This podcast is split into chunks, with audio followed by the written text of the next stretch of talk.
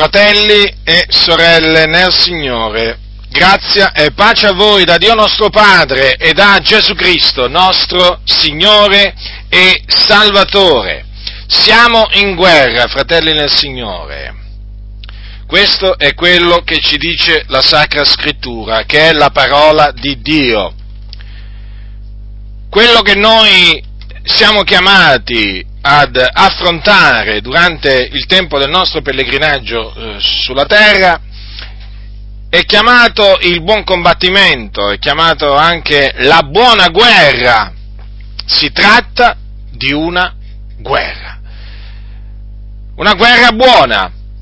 Già, una guerra buona. Quindi che vale la pena guerreggiare. È una cosa buona essere dunque al servizio di Dio come soldati. Noi siamo soldati, soldati di Cristo Gesù. Questo è bene che lo teniate a mente del continuo. Noi siamo dei soldati, non dei vacanzieri, ma dei soldati. Alcuni pensano, alcuni, molti, non alcuni, pensano di essere in una perenne vacanza sulla faccia della terra. Mi riferisco a persone che si dicono cristiani. Voi li vedete, li sentite, sembrano in vacanza, è una continua vacanza la loro. Non li vedete mai guerreggiare, non li vedete agire e parlare da soldati, ma da vacanzieri. E invece i cristiani si devono contraddistinguere per questo spirito combattivo, per questo sentimento combattivo, perché sono dei soldati, non dei vacanzieri. E noi siamo felici nel Signore di avere ricevuto da Dio la grazia di combattere il buon combattimento, di guerreggiare per amore del Signore. Siamo in guerra, dunque se siamo in guerra abbiamo un nemico, contro chi guerreggia se non un soldato? Abbiamo un nemico, già, proprio così. È chiamato il nostro avversario ed è Satana, appunto che significa l'avversario. È chiamato anche diavolo, che significa calunniatore, perché il nostro avversario è un calunniatore, cioè un essere spirituale, un essere spirituale malvagio che lancia contro il popolo di Dio del continuo delle accuse false, false, inventate. Perché appunto questa è l'opera di colui che calunnia il prossimo, cioè uno che si inventa delle accuse. Questa è l'opera quindi del diavolo ed è il nostro avversario, ricordatevelo questo, sempre non è amico della Chiesa, non è amico della Chiesa, ma è nemico della Chiesa. Ora,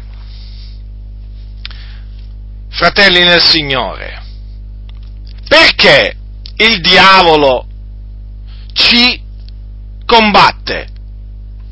Che male abbiamo fatto noi, figliuoli di Dio, eh, per meritare la sua avversione? Come mai ci avversa? E il fatto che ci avversa significa che ci tende delle insidie, eh? Cioè lui ordisce delle macchinazioni contro di noi. È un vero e proprio nemico, avversario. È come quando due eserciti vanno in guerra, che succede? Ognuno ha la sua strategia.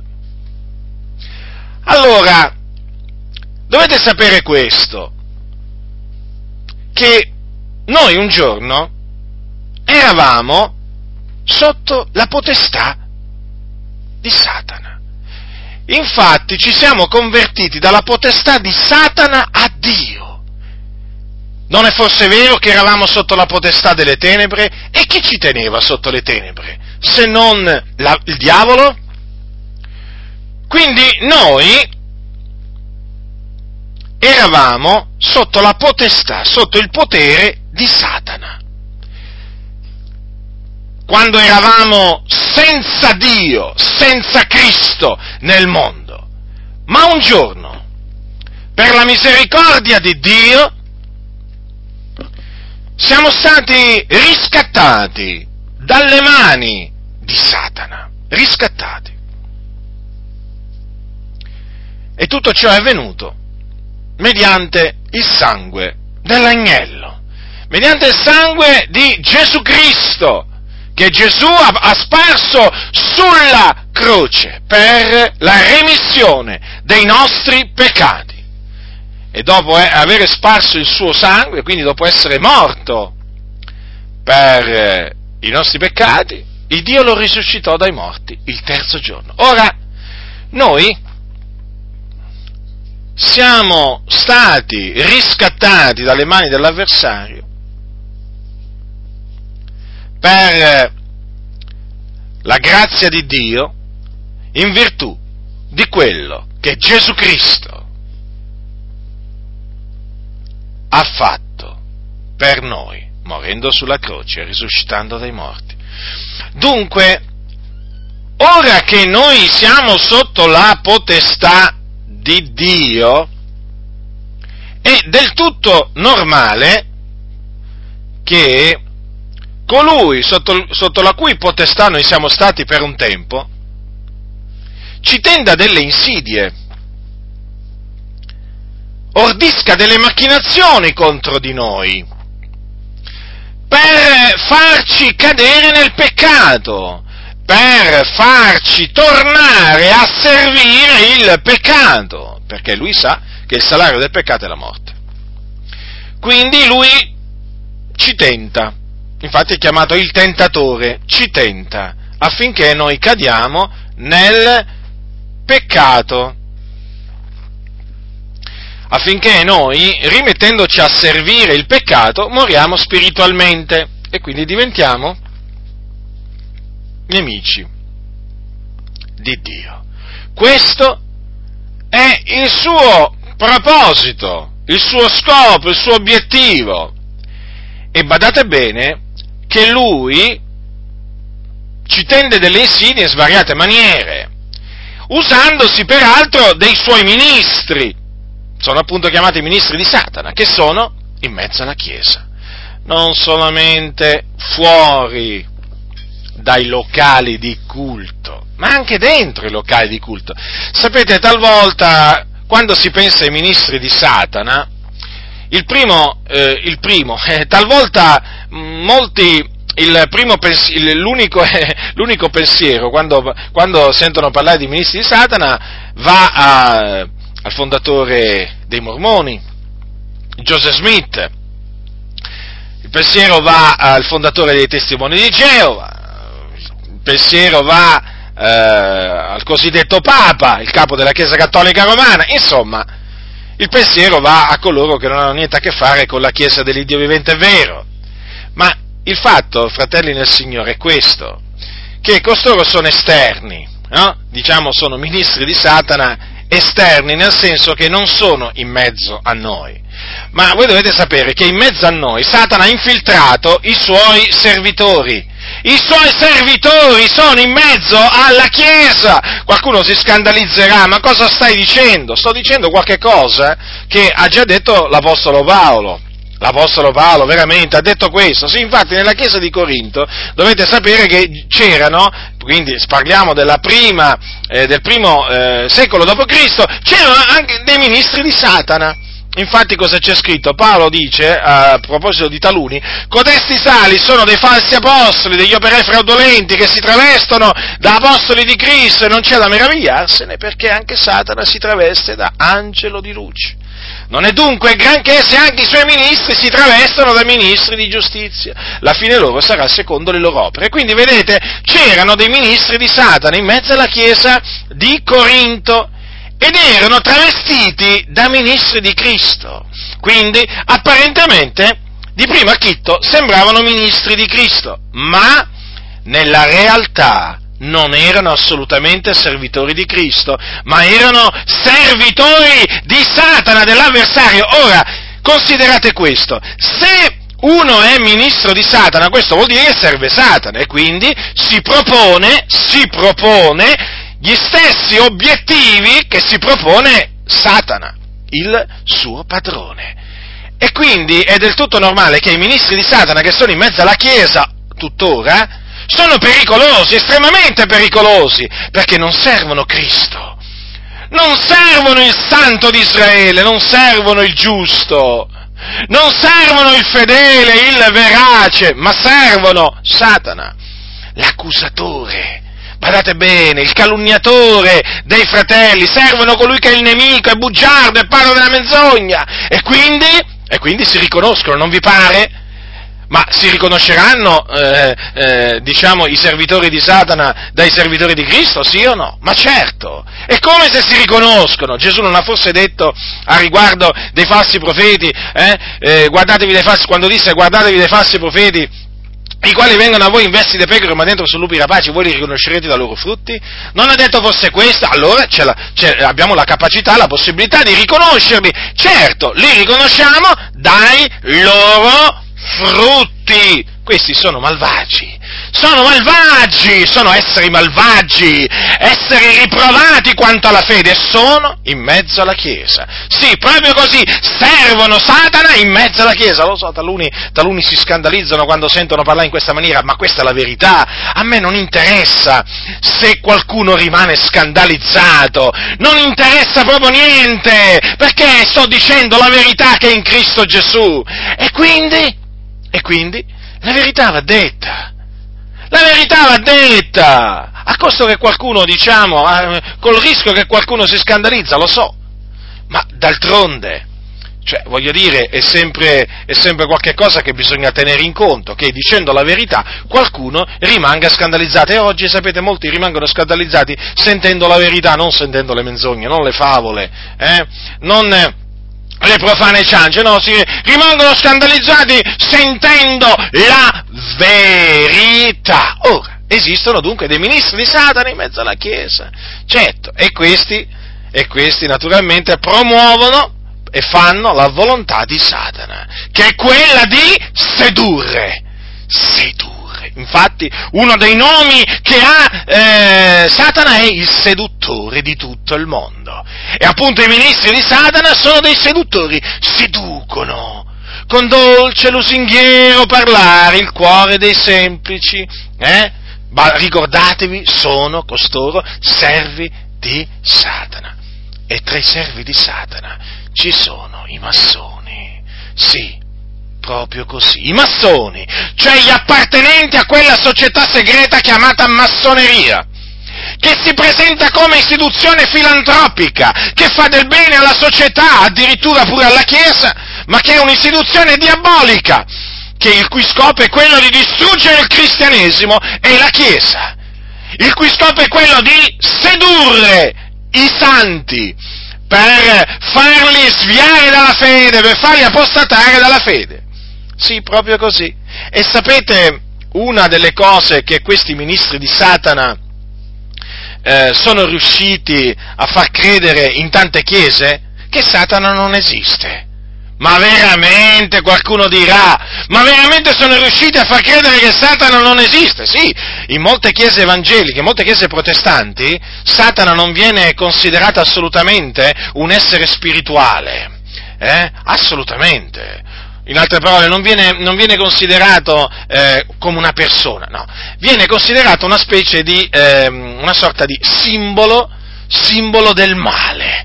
Allora, allora, tenete presente questo, che, perché vi dico questo? Perché nella massoneria, la massoneria sostiene che eh, un essere chiamato Satana, inteso quale nemico di Dio e del suo regno, eh, e come un essere spirituale malvagio potente che cerca di tentare, sedurre e distruggere, non esiste. Non esiste. Praticamente per i massoni il diavolo non è una persona, ma una forza. Ma una forza. Comprendete? Mm? che cosa, che cosa diciamo, qual è l'ideologia della, della massoneria.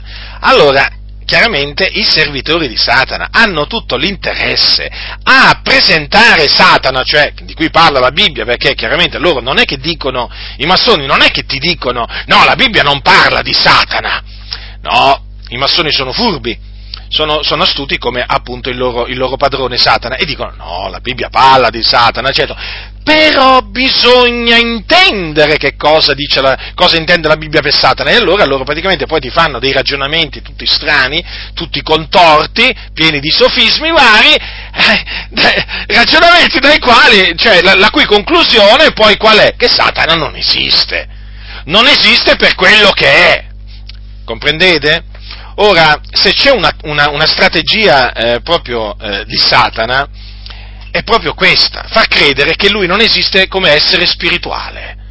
No, praticamente eh, viene ridotto semplicemente a una forza, tutt'al più a un, um, a un simbolo ha un simbolo, hanno allegorizzato pure la, la, persona di Satana e praticamente dicono che si rappresenta il male, ma non lo dovete intendere come una persona reale che tenta, seduce e così via, che fa del male alle persone. No, ti dicono. Vedete, fratelli nel Signore, eh, l'astuzia dell'avversario come si manifesta? Come si manifesta? E, e ci è riuscito. Molte chiese protestanti non parlano più di Satana, non esiste. Che vai a parlare? Di qualcuno che non esiste? Ve l'ho detta, tutt'al più, tutt'al più usano la parola Satana per dire che rappresenta il male, il peccato. Per quelle chiese ancora, per le quali esiste ancora il peccato, perché anche lì il peccato oramai è come se non esiste più, eh? per molte chiese, infatti non parlano mai contro il peccato, eh? e quindi, vedete, è riuscito a far credere è riuscito a far credere che lui non esiste, che lui non esiste. Pensate che persino il satanista Anton LaVey, fondatore della chiesa, della chiesa di Satana, eh, persino lui ha cercato di diffondere l'idea che Satana non è un reale essere spirituale. Pensate, eh?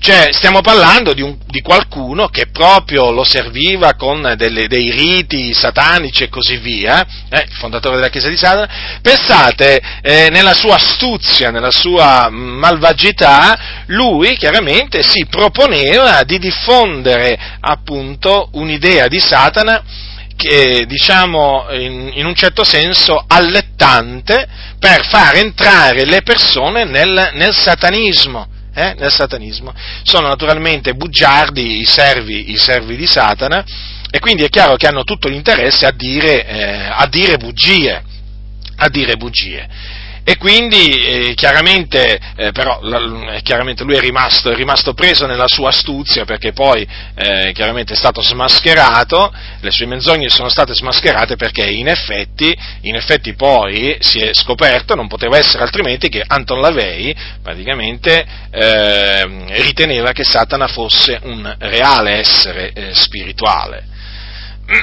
Dunque state, eh, state, molto attenti, state molto attenti perché anche i massoni, quando dicono così, eh, usano questa strategia per coprire la, la, natura, la vera natura della massoneria e il vero culto della massoneria che è rivolto a Satana. E quindi loro chiaramente si studiano di, ehm, di farsi passare per persone che non adorano Satana, ma in, in, realtà adorano Satana perché colui che loro chiamano grande architetto dell'universo, il Gadu, eh, e non è altro che appunto eh, Satana, che loro preferiscono chiamare Lucifero perché eh, perché a loro gli porta la luce. Loro dicono che infatti che Satana è il portatore di luce, gli porta la luce a loro. Vi rendete conto? Eh? E quindi alla fine lo, lo considerano come un, un, un, diciamo, un portatore, portatore, di bene. Sono, sono, persone quelle sotto la potestà di Satana che sono rimaste sedotte, sedotte dall'avversario. Allora, in mezzo alla Chiesa esistono i massoni, io lo ripeto, lo ripeterò, lo continuerò a ripetere, fratelli nel Signore, io lo so che taluni dicono, ma tu sempre là torni, ma non è che torno sempre là eh, così perché non ho niente da fare, eh? o perché non ho nient'altro da predicare, no, torno sempre, diciamo, sull'argomento, apro delle parentesi talvolta più o meno lunghe, su questo discorso della massoneria, per indurvi a riflettere, prendere consapevolezza che la massoneria non è una società filantropica, è una società segreta che si propone la distruzione della Chiesa e i massoni sono nella Chiesa. Avete capito? Eh? E anche massoni di alto grado e loro servono il diavolo e vogliono il vostro male, procacciano il vostro male perché adulterano la parola del Signore, perché si studiano di farvi cadere nel peccato, perché vogliono che voi andiate all'inferno. Avete capito perché? Perché sono in mezzo alla Chiesa i massoni. Ecco dove sono. In mezzo alle chiese evangeliche, anche in mezzo alle chiese pentecostali. Questi servi di Satana si sono introdotti.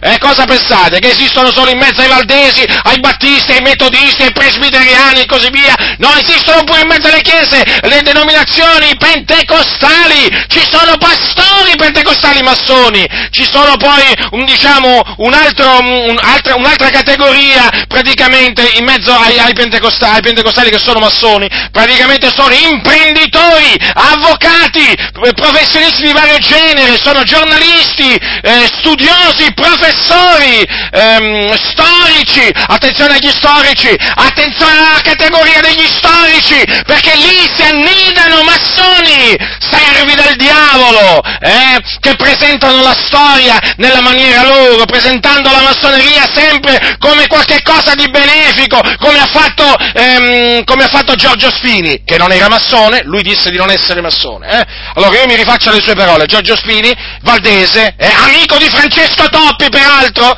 eh, amico intimo di Francesco Toppi, di cui Francesco Toppi aveva molta stima. Eh? Allora Valdo Spini era un... Eh, no, Valdo Spini, Giorgio Spini, Giorgio Spini era uno, uno storico, uno storico, eh? lui ha detto che non era un massone, però, tant'è che però veniva invitato dalla massoneria. Eh? Infatti, voi sapete che fu invitato, l'abbiamo documentato questo, a un convegno della massoneria, dove elogiò la massoneria. Lui era un valdese metodista ed era uno storico. Ha scritto diversi libri sulla storia del protestantesimo in Italia, libri che sono nelle case anche di molti pastori pentecostali. E lui come ha presentato la massoneria? Come l'ha presentata? In maniera negativa per quello che è? No! Ma come qualche cosa di conciliabile col cristianesimo, come qualche cosa praticamente eh, che un cristiano può abbracciare. Questi sono i fatti! Questi sono i fatti! Eh? Eh sì, eh sì, è così!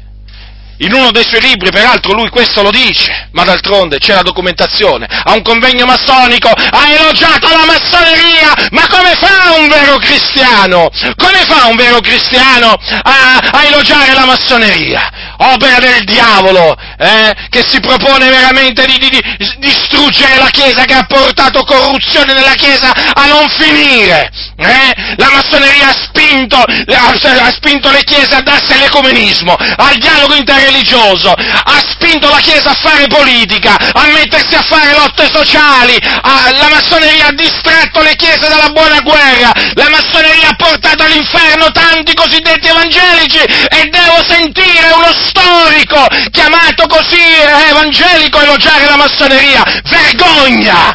Vergogna a tutti coloro che elogiano tuttora questo storico e nelle ali ce ne sono molti, ipocriti, serpenti, eh? ecco chi è andato a elogiare, eh? quelli che veramente parlano bene delle opere sataniche, ecco chi, chi veramente voi avete a cuore di difendere, eh? i Giorgio Spini, eh? che ha fatto seguaci nelle Adi, e difatti i, i cosiddetti storici che sono presenti nelle Adi, oh come parlano bene di Giorgio Spini, oh come parlano bene di Giorgio Spini, mi sembra un angelo da come ne parlano, ma quale angelo, ma quale angelo? è per colpa sua, che in me, anche per colpa sua che in mezzo ai pentecostali la massoneria viene considerata, diciamo, eh, favorevole notevolmente, è per colpa sua, perché tramite Francesco Toppi è entrata questa mentalità in mezzo, in mezzo, alle, in mezzo alle, chiese, alle chiese delle Adi e quindi da lì si è diffusa questa idea diabolica, questa idea favorevole alla massoneria. E quindi ci troviamo oggi in mezzo alle chiese anche storici che quando ti parlano di Garibaldi e di Mazzini te, oh, te li presentano quasi come se fossero stati i nostri fratelli, quando erano servi del diavolo, di Satana, spiritisti, eh? Ma dico io, ma dico io, ma dico io. Peraltro, peraltro Garibaldi, accertato massone, eh, esaltato dalla massoneria italiana di tutto il mondo, ma come esaltato? Eh, ma anche, anche, anche Mazzini, eh, anche Mazzini. E dobbiamo adesso vedere, eh, pentecostali che si dicono cristiani e vanno a elogiare i spiritisti. Eh, spiritisti vanno a elogiare, erano spiritisti, sì. Fate una ricerca, studiate le cose, studiate come le ho studiate io, fate una ricerca seria, fratelli del Signore, vi hanno detto di non credere a Butindaro, vi hanno detto di non leggere i miei scritti, vi hanno detto di non ascoltare le mie predicazioni, e eh vabbè, non ascoltatele, non leggete i miei scritti, ma almeno abbiate la cura di fare delle ricerche per vedere se quello che vi hanno detto i vostri pastori è vero, sì o no. Mi sono, mi sono sbagliato io? Lo riconoscerò se verrà dimostrato. Eh? Si sono sbagliati loro? Non lo riconosceranno mai. Eh? Ascoltatemi, fratelli del Signore, ascoltatemi, vi hanno mentito, vi hanno ingannato, vi hanno raccontato le favole! Allora, siccome che adesso sono state smascherate, eh, e allora se la prendono con chi le ha smascherate, le loro bugie, fate le vostre ricerche, fate le vostre ricerche su chi erano questi personaggi, eh, su che cos'è soprattutto la massoneria. Fate le vostre ricerche. Non volete leggere il mio libro? Non leggete il mio libro. Fate delle ricerche, diciamo, che eh, diciamo, esulano dal mio libro. Eh. Prendete altri libri, eh, ce ne sono diversi in, in lingua inglese. Eh? Voglio dire, ma guardate, ba- basta che leggete anche qualche cosa che dicono i cattolici romani sulla massoneria, eh?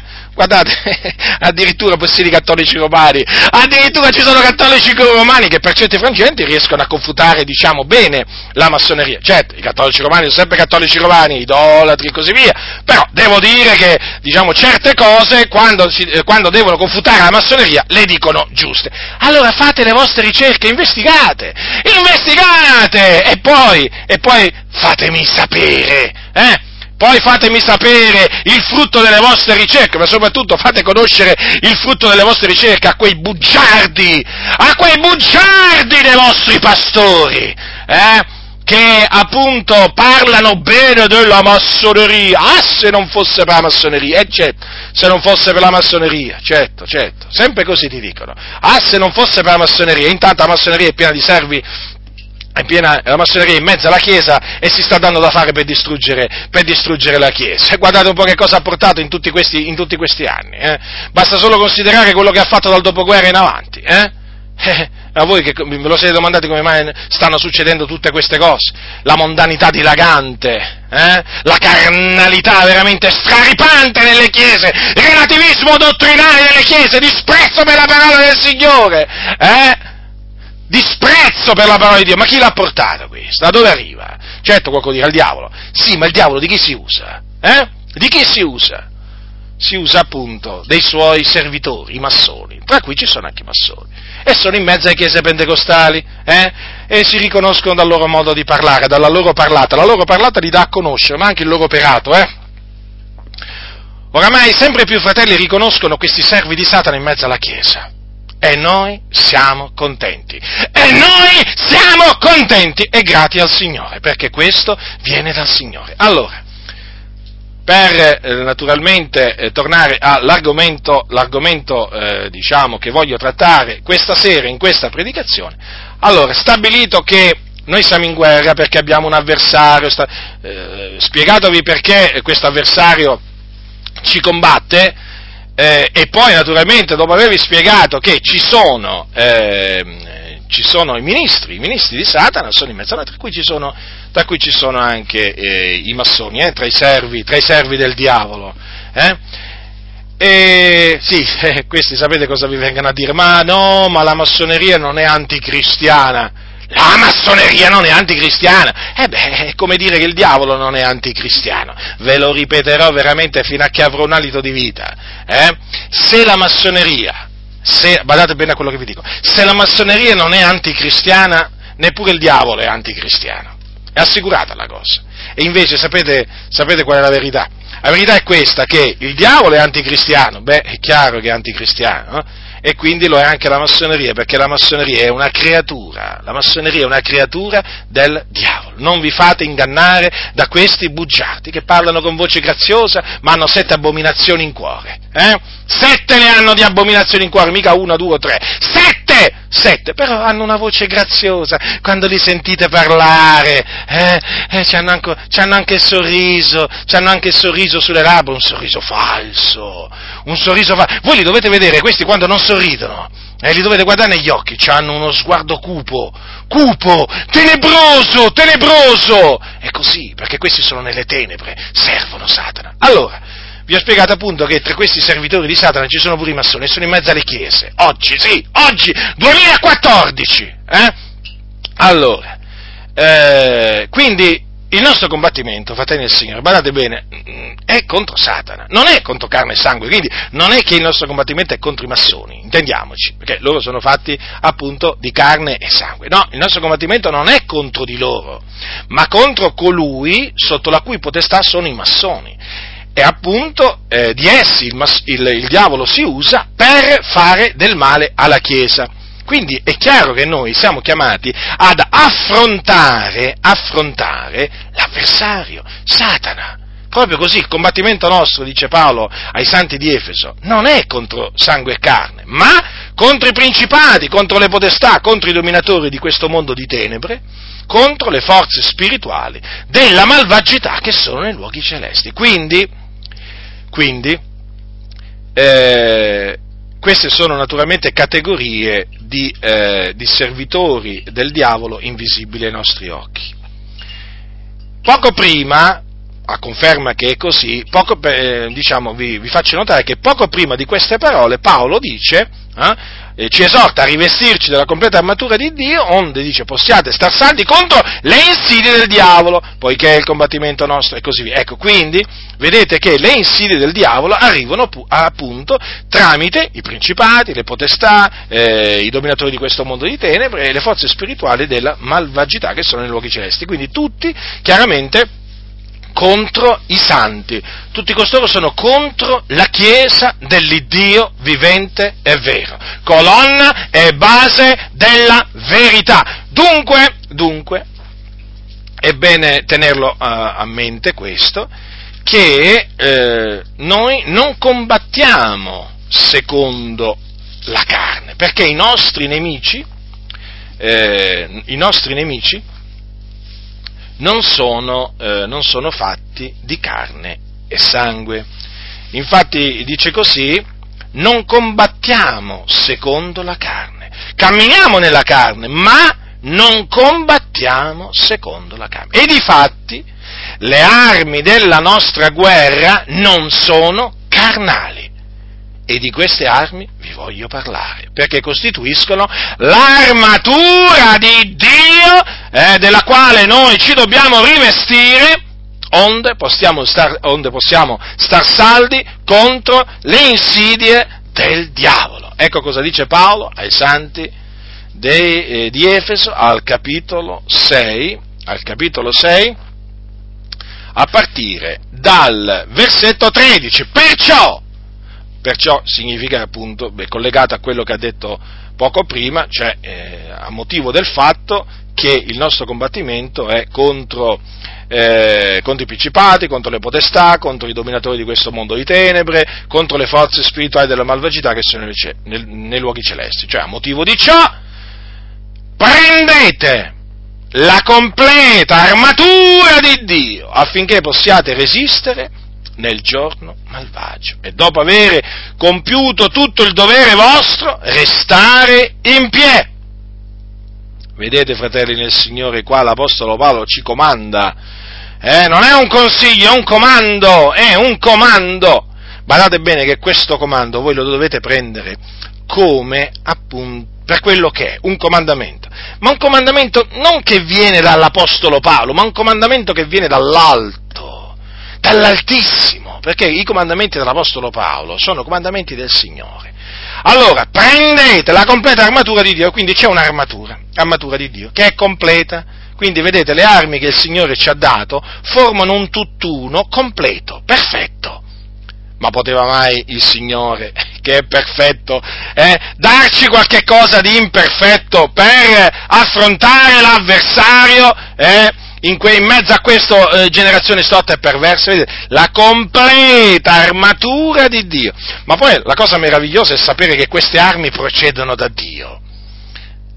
Armatura di Dio è chiamata, fratelli del Signore. Non sono armi nostre, non sono armi nostre, non sono armi che vengono da noi, no? come se venissero da noi, no. Queste, fratelli del Signore, eh, sono armi di Dio, che vengono da Dio. Vedete per quale motivo noi dobbiamo, dobbiamo indossare la completa armatura di Dio? Affinché possiamo resistere nel giorno malvagio. C'è sempre un giorno malvagio, fratelli del Signore. Eh? C'è sempre un giorno malvagio ed è il giorno in cui l'avversario ci tende delle insidie, ci tenta, cerca di sedurci, di farci cadere nel peccato. Ma se noi ci saremo rivestiti della completa armatura di Dio, ci è assicurata la vittoria ci ha assicurata la vittoria in Cristo Gesù, perché dice, affinché possiate resistere nel giorno malvagio, dopo aver compiuto tutto il dovere vostro, restare in piedi. Quindi abbiamo questa, diciamo, certezza, che se ubbidiremo a questo comando di prendere la completa armatura di Dio, rimarremo in piedi. Rimarremo in piedi! Ed è quello che noi desideriamo, fratelli del Signore restare in piedi. Noi non desideriamo cadere, noi desideriamo restare in piedi.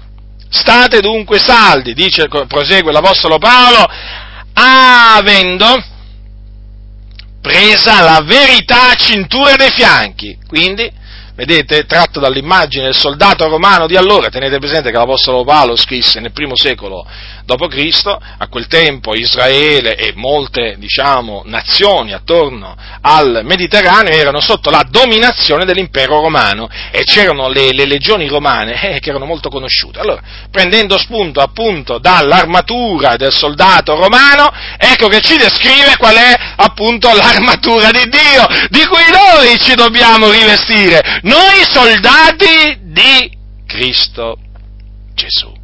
State dunque saldi avendo presa la verità a cintura dei fianchi, la verità. Quindi, cosa significa questo? Noi dobbiamo dire sempre la verità gli uni agli altri. Sì, la verità. Dire la verità è importante, è fondamentale. Allora noi abbiamo creduto in colui che è la verità e dobbiamo dire al nostro prossimo la verità. Quindi non gli dobbiamo mentire. Bandita la menzogna, ognuno dica la verità al suo prossimo. Perché? Ma perché siamo membri gli uni degli altri, fratelli nel Signore. Eh? Che facciamo? La mano mente al piede? Eh? Il piede mente all'occhio? Così si, il, un, così si comportano i membri, i membri un, eh, del corpo? No, fratelli del Signore, ognuno deve dire la verità al prossimo. Questo siamo chiamati a fare. Ricordatevi, ricordatevi che coloro che amano e praticano la menzogna, eh, ricordatevi che la loro sorte è segnata, è lo stagno ardente di fuoco e di zolfo. Eh? I bugiardi non erediteranno il regno di Dio. Dunque, la verità a cintura dei fianchi. Poi, essendovi rivestiti della corazza della giustizia, vedete? C'è adesso la corazza, prima la cintura, eh? Prima la cintura, adesso la corazza, la corazza della giustizia. Questo significa che dobbiamo cercare la giustizia, dobbiamo procacciare la giustizia con quelli che di cuore puro invocano il nome del Signore. Dobbiamo essere giusti, dobbiamo essere giusti nel nostro parlare, dobbiamo essere giusti nel nostro pensare, dobbiamo essere giusti nel nostro agire. Quindi es- vi faccio un esempio, non dobbiamo avere riguardi alla qualità delle persone. Eh? Per noi, colui per esempio che è laureato non deve avere un'importanza superiore eh, di colui che non ha la quinta elementare o dirò ancora di più di colui che non ha fatto alcuna scuola. Il ricco non deve, eh, non deve avere più valore del povero, come anche il povero eh, non deve avere più valore del ricco, intendiamoci, stesso discorso per, la, per, il paragone che vi ho fatto prima, perché dobbiamo essere giusti, giusti appunto nel nostro, nel nostro, ah, nel nostro agire. Sapete, eh, queste, questi riguardi personali sono piuttosto diffusi in mezzo alla Chiesa oggi. No? La persona laureata viene proprio guardata con un certo occhio con un occhio particolare, la persona invece, il popolano senza istruzione invece, non viene nemmeno calcolata, a fatica talvolta un pastore, pastore, pesi sono mercenari, a, fatica talvolta fanno una fatica a salutare il popolano senza istruzione, eh? invece come si precipitano, come si precipitano quando arriva il superlaureato, eh? lo storico, il professore che insegna all'università, eh? attenzione ai professori, eh? Che ci sono i massoni in mezzo ai professori. Come, come, si precipitano quando arriva un giornalista o che ne so io, che vi posso, un avvocato, un avvocato, ehm, diciamo, posso, uno, un imprenditore, ecco, ecco, un imprenditore, un imprenditore, oggi, oggi c'è, questa, c'è questa idea, no?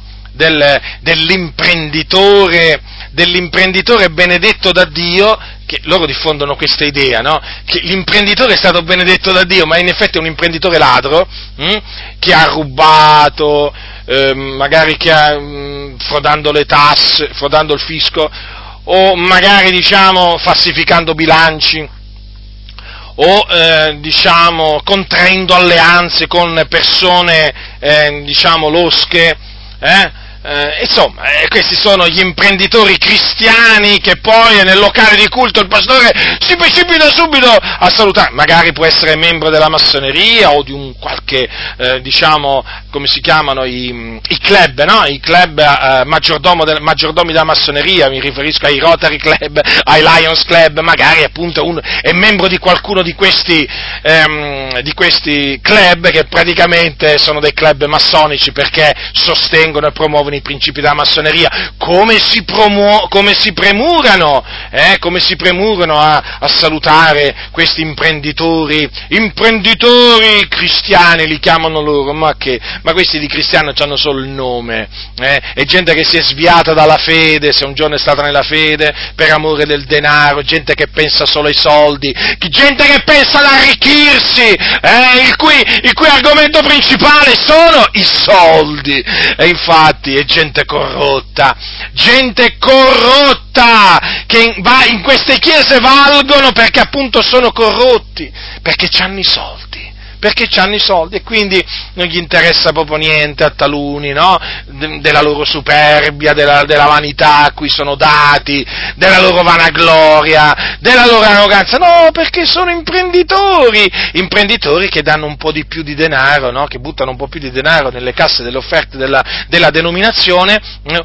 e, e, quindi vanno, vanno onorati, vanno onorati. Ecco, questi sono appunto i comportamenti ingiusti che non bisogna tenere, che un cristiano non deve mai tenere. Fratelli nel Signore, attenzione a, attenzione a, non fare quello che fanno tanti, che trattano i giusti come se avessero fatto l'opera dei malvagi e trattano i malvagi come se avessero fatto l'opera dei giusti. Guardate che questa è ingiustizia, questa è ingiustizia castigata da Dio. State molto attenti perché l'ingiustizia regna oggi in molte chiese. Eh? Se sei un malfattore, Malfattore? Sì, sì, se sei un malfattore ti fanno fare carriera, la carriera ecclesiastica ti fanno salire, salire, salire, certo, perché in queste denominazioni tu sali se sei un malfattore, se sei malvagio, disonesto, bugiardo, se sei massone meglio ancora, o filomassone, insomma, in queste organizzazioni, queste organizzazioni religiose che si definiscono denominazioni evangeliche, devi essere un corrotto, devi essere un ingiusto, capite cosa significa? Devi trattare trattare quelli che sono attaccati alla parola di Dio come se fossero dei malvagi. Invece quelli che la parola di Dio la disprezzano li devi trattare eh, con, eh, con tutti gli onori. E così succede, sapete? Così succede. Così succede in queste, in queste denominazioni. Quindi, dopo, eh, ci vuole la corazza della giustizia fratelli, fratelli del Signore. E c'è anche una cosa che bisogna sempre tenere presente, che nella Chiesa ci sono i poveri. Eh? Nella Chiesa ci sono i poveri, non solamente quelli che hanno poca istruzione, ma ci sono anche i poveri. Certamente spesso i poveri eh, chiaramente sono, sono persone che diciamo, o hanno poca istruzione o veramente non ne hanno alcuna. E vorrei, vorrei ricordarvi quello che dice la Sacra Scrittura, eh, che dobbiamo essere giusti anche in questo, cioè eh, giusti perché ci dobbiamo ricordare dei poveri che sono in mezzo alla Chiesa eh, e quindi supplire alle loro necessità. Sì, alle loro necessità. Perché quando l'Apostolo Paolo fece fare quella colletta per i santi disse queste parole poiché dice se c'è la prontezza dell'animo, essa è gradita in ragione, in, in ragione, di quello che uno ha e non di quello che non ha, poiché questo non si fa per recare sollievo ad altri ed aggravi a voi, ma per principio di uguaglianza. Nelle attuali circostanze la vostra abbondanza serve a supplire al loro bisogno, onde la loro abbondanza supplisca altresì al bisogno vostro, affinché ci sia uguaglianza, secondo che è scritto, chi aveva raccolto molto non ebbe di soverchio e chi aveva raccolto poco non ebbe mancanza. Vedete il principio di, guaglia, di uguaglianza, eh, ehm, eh, diciamo, ehm, eh, deve regnare nella Chiesa, che non è il principio di uguaglianza che regna nella massoneria, quello, quello è un principio che sembra un principio eh, giusto, ma è un principio iniquo perché praticamente mette gli uomini sullo stesso livello, nel senso che loro dicono tutti gli uomini sono uguali, quindi Gesù è uguale a Maometto, a Buddha e così via. Avete capito? I cristiani sono uguali ai musulmani e ai buddisti, cioè nessuno deve, deve, ritene, eh, deve, deve ritenersi, eh, di, cioè deve ritenere di possedere la verità assoluta. Capito? Quindi tutti sullo stesso livello, tutti hanno la loro verità, nessuno può dire di avere sono tutti uguali, nessuno può dire di avere la verità assoluta. Avete capito il principio di uguaglianza della massoneria? È un'altra cosa, fratelli del Signore. Rigettate la massoneria, è satanica la massoneria. Quindi il principio di uguaglianza, vedete? Quindi questo significa essere, essere giusti e naturalmente quindi chi è nell'abbondanza deve ricordarsi di, eh, di, colui che è nel bisogno, del suo fratello che è nel bisogno, in questa maniera mostrerà appunto di amare, eh, di amare la giustizia eh, quindi la corazza, la corazza della giustizia. Poi dobbiamo calzare i, i, i, piedi della prontezza che dà l'Evangelo della pace, perché dice calzate i piedi della prontezza che dà l'Evangelo della pace. Cosa significa? Che noi dobbiamo essere pronti, pronti a fare ogni opera buona, come dice, come dice Paolo in una delle sue epistole.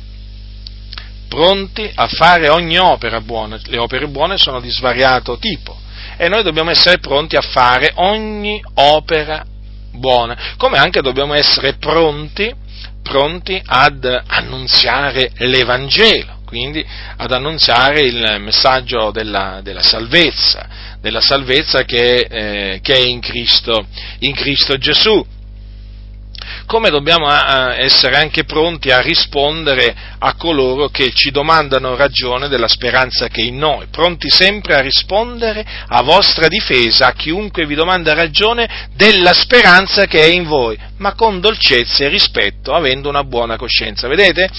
Noi dobbiamo appunto, noi soldati di Cristo dobbiamo appunto calzare i nostri piedi della prontezza che dà l'Evangelo alla pace. Questa prontezza, appunto, vedete, eh, viene data, ci viene data dall'Evangelo della pace, chiamato Evangelo della pace perché, perché eh, tramite l'Evangelo si, eh, si viene riconciliati con Dio, in altre parole si fa pace con Dio si fa pace con Dio mediante la fede in Cristo Gesù, che è colui che è morto per i nostri peccati, che fu seppellito e il terzo giorno risuscitò dai morti a cagione della nostra giustificazione, secondo le scritture, e si fece vedere da molti per 40 giorni, prima di essere assunto in cielo alla destra di Dio.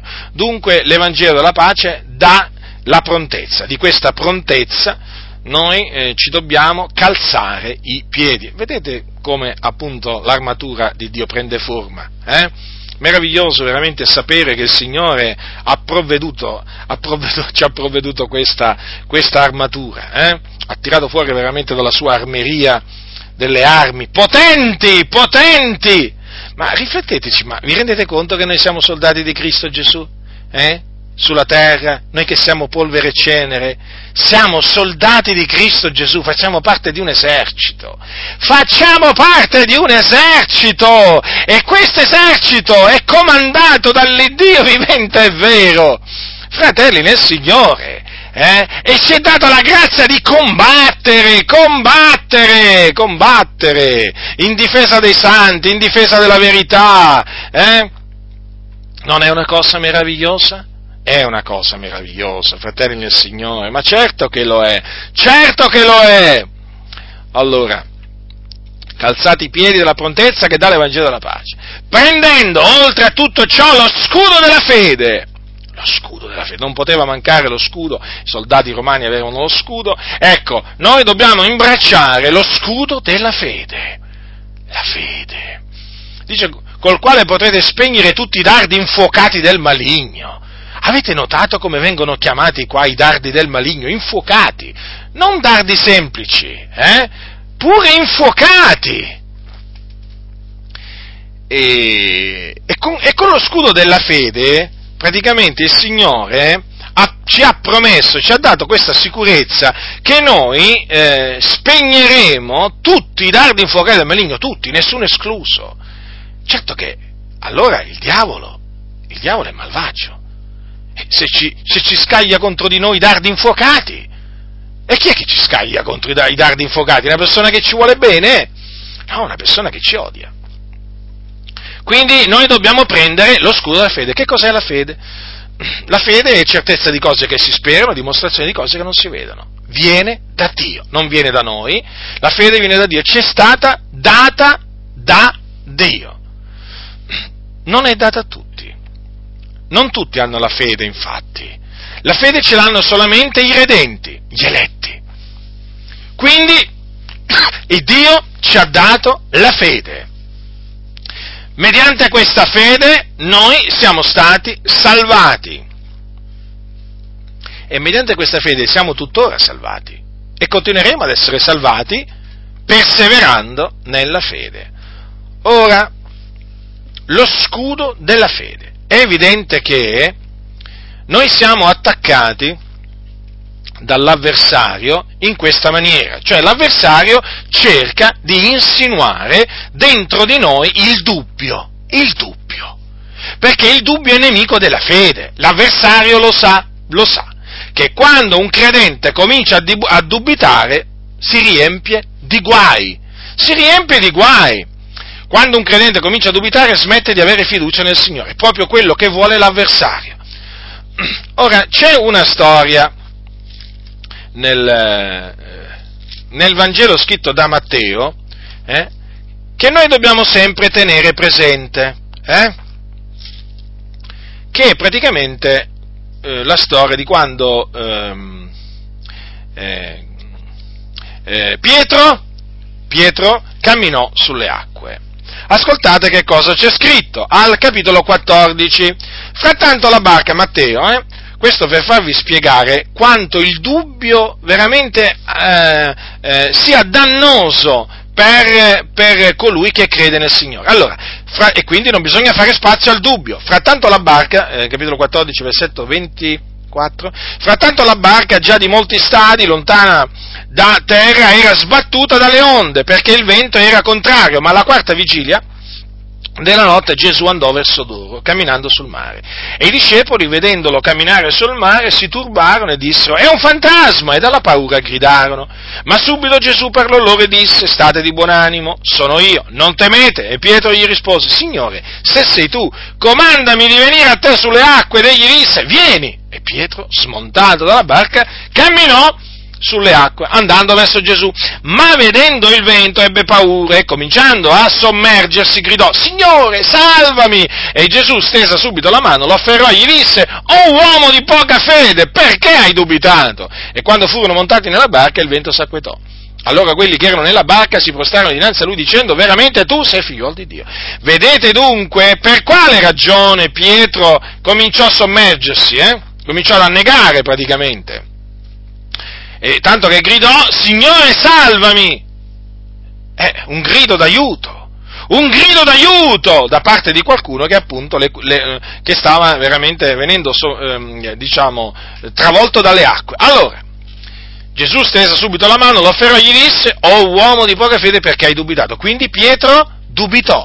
Allora lui quando era smontato dalla barca, quando Gesù gli aveva ordinato vieni, era smontato dalla barca e aveva cominciato a camminare, camminò sulle acque.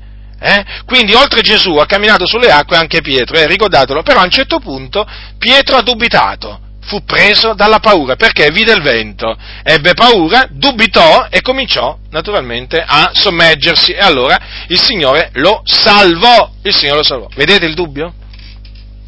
Eh, il dubbio è terribile, ha delle nefaste conseguenze nella vita, nella vita del credente, lo fa veramente, lo fa veramente cadere, lo fa cadere. Il dubbio non ti permette di rimanere in piedi, eh? questo è sicuro, ti fa cadere ti fa cadere proprio quello che l'avversario vuole che tu cada. Allora per rimanere in piedi devi avere fede nelle promesse del Signore. Ricordati le, le promesse del Signore sono fedeli e veraci perché colui che l'ha fatta è il fedele e il verace. Esse non possono mentire. Eh? Esse non possono mentire, ricordatevi questo, fratelli del Signore, sono promesse che ha fatto Dio, l'Iddio vivente e vero. Ecco perché noi pronunciamo l'amen, eh? perché appunto noi crediamo fermamente che quelle promesse sono veraci e così si adempiono, si adempiranno, si adempiranno. Dunque mai dubitare, fratelli del Signore, delle promesse del Signore. Prendete lo scudo della fede. Guardate che è eh, normale che l'avversario ci tenti, perché dice il vostro avversario va attorno a guisa di loro ruggente cercando chi possa divorare. Ma cosa dice anche? Resistetegli, stando fermi, nella fede, vedete?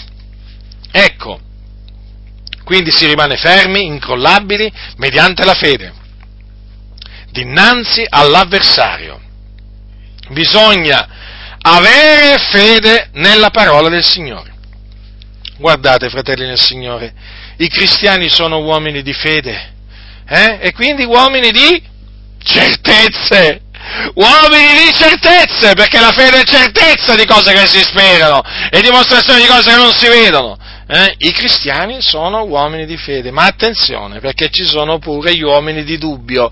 Uomini di dubbio, chi sono costoro? Ma chi sono gli uomini di dubbio? Sono proprio chiamati così, eh? non è che è una terminologia che mi invento io, sono i massoni, sempre loro, i servi di Satana. Infatti, appunto, la massoneria è ben lieta, lo dice la massoneria questo, eh? Oh, lo, lo, lo ripete veramente a Iosa, eh? È ben lieta di accettare nel suo mezzo uomini di dubbio appartenenti ad ogni religione. Quindi, se non sei un uomo di dubbio non puoi entrare nella massoneria, non puoi essere un uomo di certezze, non puoi essere un uomo di fede per entrare nella massoneria, devi avere qualche, sempre qualche dubbio, eh? Sempre qualche dubbio? Per esempio, facciamo un esempio eh, per farvi capire, no? noi crediamo che Gesù Cristo è il Salvatore, che in nessun altro è la salvezza, in nessun altro. Beh, l'uomo di dubbio ti dice, beh, è un'esagerazione dire che fuori di Gesù non c'è salvezza. E allora i musulmani, i buddisti, quelli che non hanno mai sentito parlare dell'Evangelo, eh? Ascoltate, ascoltate che ragionamento fanno i massoni, eh, gli uomini di dubbio. Vabbè, ma mica vorrai pensare adesso che solo, solo i cristiani adesso sono salvati e che solo i cristiani vanno in cielo e che per andare in cielo c'è solo una via. Eh? Allora, ecco che gli uomini di dubbio ti parlano in questa maniera perché ti vogliono far venire il dubbio, te lo vogliono proprio far venire, ti, se c'hai la certezza, se c'hai la fede te la vogliono togliere. E vogliono che la tua certezza, eh, diciamo, sia rimpiazzata col dubbio. E quindi tu cominci a ragionare così, beh, in effetti, infatti, se uno considera bene la situazione, ma quando mai non può essere, non può essere che tutta questa gente va all'inferno, non può essere che tutta questa gente non entrerà nel regno di Dio, Dio è amore, Dio è buono, capite? Capite? Allora state molto attenti agli uomini di dubbio, eh, che sono al servizio di Satana e cercano di instillare il dubbio nel cuore dei santi! Ecco perché i massoni vanno presi e cacciati via dalle chiese, perché se c'è qualcuno che vuole instillare il dubbio nel cuore dei santi eh, e farli veramente abba- fargli abbandonare la fede in Cristo, la vera fede in Cristo, sono i massoni gli uomini di dubbio, ma io dico veramente, io tante volte mi domando, ma come fanno taluni a parlare bene della massoneria? Ma come fanno quando questa veramente istituzione si propone di distruggere la fede? La fede per, che è stata per se, una volta per sempre tramandata ai santi. Vi ricordate che come l'ha chiamata Giuda? Eh, Giuda l'ha chiamata la fede che è stata una volta per sempre tramandata ai santi, fratelli, questa fede preziosa è veramente da parte dei massoni odiata! E infatti sono uomini di dubbio. Perché la odiano? Perché appunto dà certezza, sicurezza. Infatti, quando voi, se voi vi capiterà un giorno di parlare con i massoni, vi accorgerete che appena vi sentiranno parlare con certezza e sicurezza, cambieranno volto. Se voi parlate dubitando, allora vedrete, li vedrete tutti tranquilli, contenti, sorridenti. Appena, appena cominciate a parlare con certezza assoluta in merito al Signore Gesù Cristo, alla dottrina di Dio, allora subito si scatenano, cambiano colore e subito voi avvertite uno spirito diabolico che parla tramite loro, è lo spirito veramente seduttore che vuole instillare nella vostra mente il dubbio, perché loro vi vogliono far venire il dubbio. E allora prendete lo scudo della fede, fratelli del Signore, resistetegli in faccia a questi servi di Satana che sono in mezzo alla Chiesa. Eh? E quando, quando, vi diranno, eh vabbè, ma cosa pensi che Gesù è l'unica via per andare in cielo? Mm? Guarda che ci sono tante persone che non conoscono Cristo, ma appartengono a Cristo e li ritroveremo in cielo assieme a noi. Che cosa? Questo mica lo dice la scrittura, lo dice il massone Billy Graham. Lo dice il massone Billy Graham! Che in cielo ci saranno persone che non conoscevano Cristo, ma erano di Cristo. Ma quando mai la scrittura parla in questa maniera? Eh? Se non è, uno non è di Cristo, se uno non appartiene a Cristo, attenzione, attenzione fratelli del Signore, se uno non appartiene a Cristo va all'inferno. Eh? Per appartenere a Cristo bisogna conoscere Cristo, conoscerlo. Eh? Cioè, non... attenzione, eh? Attenzione, fratelli del Signore, perché i massoni veramente cercano di instillarvi eh, il dubbio nella vostra, nella vostra mente. Allora, eh, si appartiene a Cristo conoscendo Cristo. Eh? Non è che uno appartiene a Cristo senza saperlo, senza conoscere chi è Gesù. Come? Ma non è possibile. Non è possibile appartenere a Cristo senza conoscerlo. Eppure il massone Billy Graham massone di alto grado, eh? Smascherato pure lui! Grazie a Dio che ci sono stati fratelli che prima di me l'hanno smascherato, cosa pensate? Eh? Io l'ho smascherato, diciamo, voglio dire, ho contribuito a smascherarlo in Italia, ma guardate che prima di me lo hanno smascherato in America! Lo hanno smascherato in America dei nostri fratelli in Cristo! Fondamentalisti! fondamentalisti come noi praticamente. E sapete che i fondamentalisti sono antipatici, per usare un eufemismo, ai massoni. Comunque, fratelli del Signore, il massone Billy Graham ha detto questo in un'intervista, eh?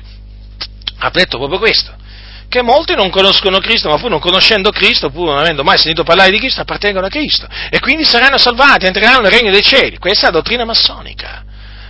Naturalmente adattata allora, praticamente, adattata da uno che si dice cristiano, ovvio questo, eh? però è quella, è quella, facilmente riconoscibile, peraltro stessa dottrina che sostiene il suo fratello massone, quindi eh, diciamo anche lui servo di Satana, eh? eh Robert Schuller, Robert Schuller, la stessa, la stessa, dottrina. Infatti, quando Billy Graham ha rilasciato questa, questa affermazione, eh, tutto documentato, eh, fratelli del Signore, questa affermazione, eh, fu durante un'intervista che gli fece il suo fratello massone Robert Schuller. Vergogna, vergogna, vergogna! E qui in Italia chi elogia Billy Graham? I massoni. I massoni! I massoni lo elogiano molto a Billy Graham, uomo di ampie vedute. Eh, ma ormai è stato smascherato. Lui e i suoi, e i suoi fratelli tre puntini, tre, punti, tre puntini, quando, quando, mi sentite dire fratelli tre puntini vuol dire tre puntini che vengono messi dopo la F, eh? Dopo la F praticamente in certi libri di massoneria trovate F tre puntini, cosa significa? Praticamente i tre puntini stanno a formare il triangolo, eh? che è un simbolo massonico, che appunto i cui lati rappresentano i tre principi della massoneria, fratellanza, uguaglianza, eh, fratellanza, uguaglianza e libertà. Ecco, ecco perché sono chiamati fratelli tributi, ma sono, attenzione, sono i massoni, eh, queste sono terminologie massoniche. addirittura c'è stato qualcuno che ha insinuato che io sia massone. Come fai a sapere tutte queste cose? Qualcuno ha insinuato. Tu devi essere un massone, capite? Adesso si sta diffondendo l'idea che io sia un massone. Vabbè, già c'era l'idea che io ero un infiltrato del Vaticano, una spia del Vaticano, al soldo del Vaticano, sul libro paga del Vaticano. Eh. Poi adesso addirittura c'è qualcuno che insinua che io sia massone perché conosco la massoneria. Ma io semplicemente ho studiato la massoneria. Allora qui dovrei essere, dovrei essere anche un testimone di Geova perché conosco le dottrine dei, dei testimoni di Geova. Dovrei essere, che ne so, un New Ager, eh? perché conosco le dottrine del New Age. Dovrei essere un mormone mormone perché conosco le dottrine mormoni. Ma insomma, ma quante cose dovrei essere io qua? E qui ormai la gente si sbizzarrisce veramente a, a lanciarmi contro calunnie di tutti i generi. Comunque, fratelli del Signore, noi andiamo avanti con lo scudo della fede. E vi stavo dicendo appunto che gli uomini di dubbio cercano di instillare il dubbio, per forza di cose sono uomini di dubbio. Eh? E quindi è chiaro che il dubbio è nemico della fede, quindi è nemico della, fe- della fede che è stata per una volta eh, per sempre tramandata, trasmessa ai santi. Comprendete, fratelli, questi sono nemici massoni. Guardate che sono nemici della fede, eh? Nemici della fede, infatti stilano sempre il dubbio, ma mica penserai che le cose siano veramente accadute così. Facciamo un esempio. Adamo ed Eva, vabbè, ma mica penserai che Adamo ed Eva siano stati dei veri, dei, un vero uomo e una vera donna. Quello è un simbolismo biblico, sai, la Bibbia è un libro antico, hm? anche lì il dubbio, eh? O magari, che ti posso... Cioè i dubbi, i dubbi sono tanti, eh? I dubbi sono tanti. Generalmente questi dubbi i massoni ve li stillano allegorizzando le sacre scritture, capito? Perché questi sono proprio maestri di allegorie i massoni. Eh? Ma sai, qui in effetti questo, que, que, questa cosa è, si può interpretare in questa maniera e allora cercano di stillarti il dubbio, eh? quindi allontanarti dal senso letterale della parola del Signore. Fratelli, imbracciate lo scudo della fede, resistetegli in faccia a questi ministri del diavolo che cercano veramente di stillare il dubbio, il dubbio dentro di voi, il dubbio, fratelli nel Signore appunto dicevo prima, ma come si fa a parlare bene della massoneria quando, quando i suoi membri si dichiarano uomini di dubbio? Uomini di dubbio, uomini di dubbio. E chi è che cerca di insinuare il dubbio, mai da tanto tempo, nelle menti dei credenti, se non il diavolo? Eh? Ma riflettete, riflettete. Ma il diavolo non cercò forse di insinuare il dubbio nella, con una menzogna naturalmente eh, nel cuore, nella mente di Eva quando gli disse no, non morrete affatto, vi ricordate? Eh? No, non morrete affatto. Eh, è chiaro, no? Il dubbio te lo insinua sempre l'avversario usandosi di una menzogna, di una menzogna loro chiaramente i massoni sono astuti e quindi sanno anche quali passi andare a prendere della Bibbia per cercare di stillare il dubbio nella tua mente. Quindi per quello è importante tagliare rettamente la parola di Dio e imbracciare lo scudo della fede, credere fermamente nella parola del Signore, fratelli del Signore credere fermamente, perché questi non vogliono che voi crediate fermamente nella parola di Dio, non vogliono, non vogliono, lo ripeto, non vogliono, sono nemici di Dio i massoni, sono nemici della Chiesa. Gli uomini di dubbio possono essere mai amici della Chiesa? Eh? Possono essere mai amici di Dio gli uomini di dubbio? Badate, sono loro che si dichiarano uomini di dubbio e se ne vantano pure. Ah, voi cristiani fondamentalisti, eh? ah, voi non avete dubbi, loro ti dicono.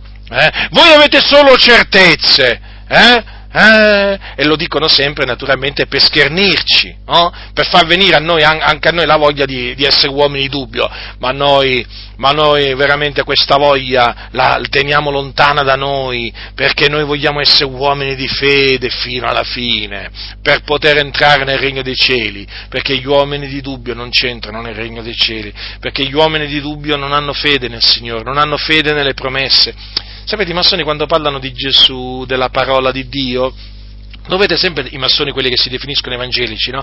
Parlano con freddezza, con freddezza. Ora, che cosa voglio dire? Che parlano con freddezza, che, che sono freddi. Allora, cercate di capirmi. Cercate di capire quello che voglio dire. Questo lo possono capire solamente quelli che, so, che camminano per lo Spirito. Allora, una persona vi può parlare di Gesù, di Dio, senza conoscere né Gesù né Dio.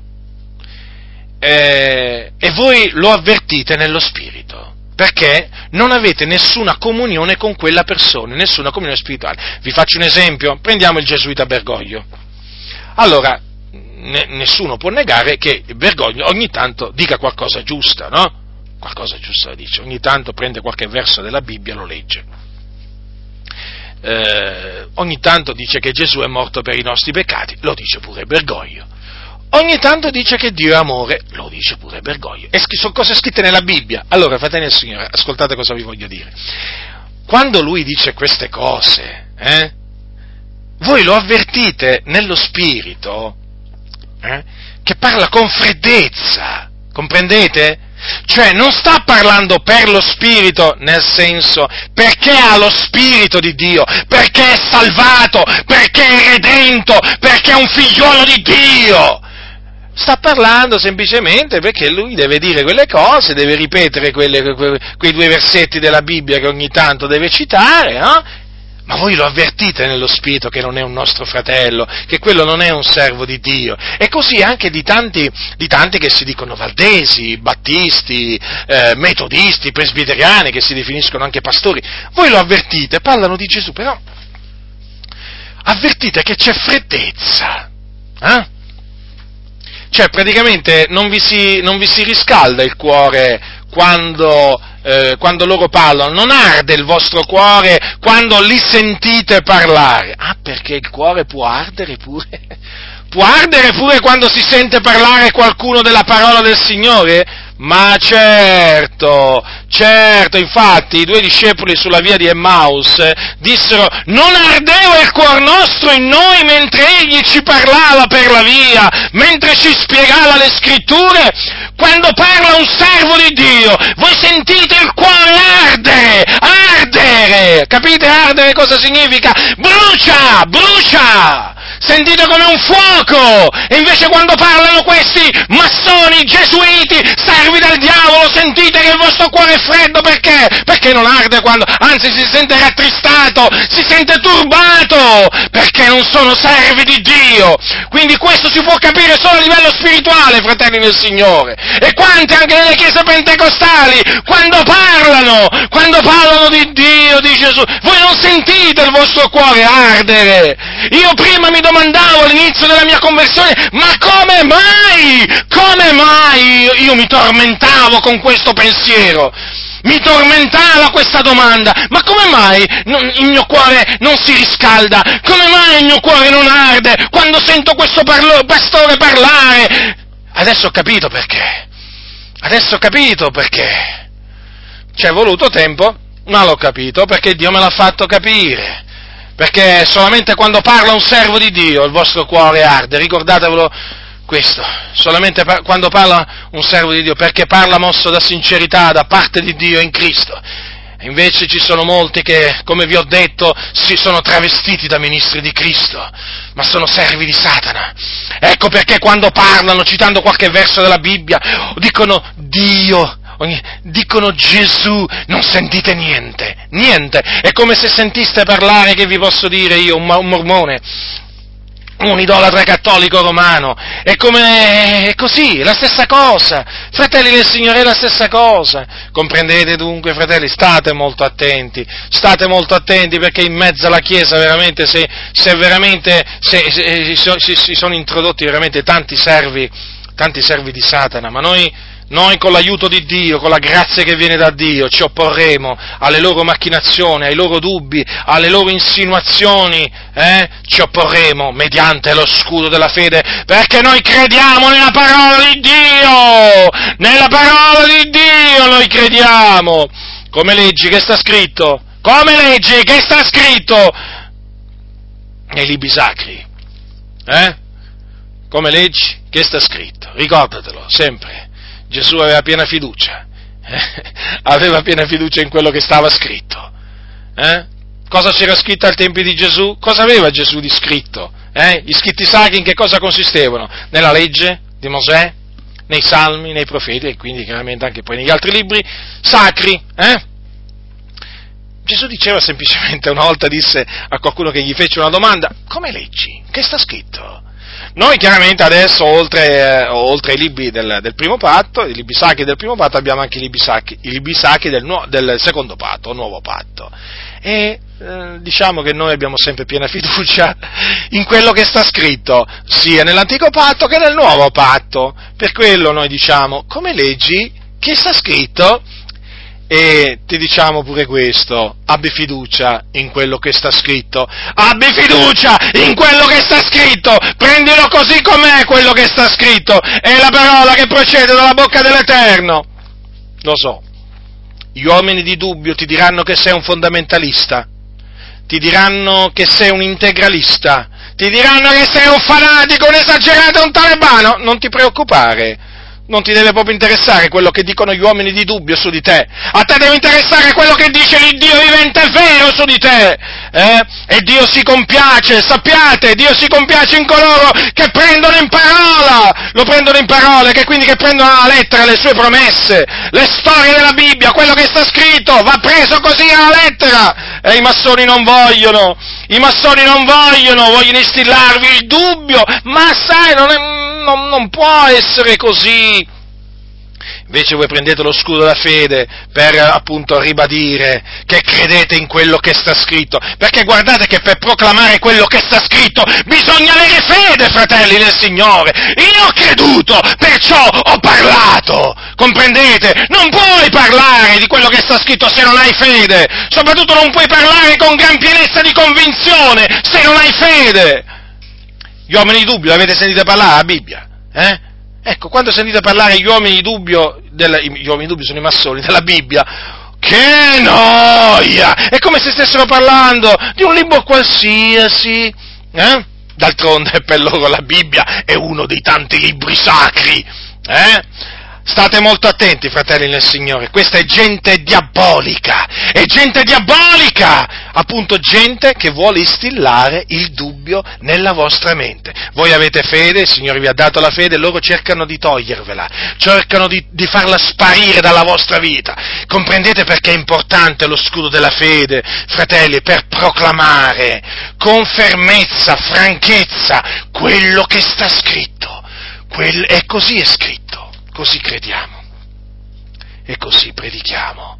Gli uomini di dubbio ci accusano di essere fondamentalisti, lo ripeto, siamo in buona compagnia, perché fondamentalista, da questo, da, da, diciamo inteso come lo intendono loro, era pure Gesù, pure gli apostoli erano fondamentalisti, pure i profeti ancora prima erano fondamentalisti, noi siamo in ottima compagnia, fratelli del Signore, siamo in ottima compagnia noi, capite? Capite? Sì, noi siamo fondamentalisti e allora meglio essere fondamentalisti che relativisti come loro, eh?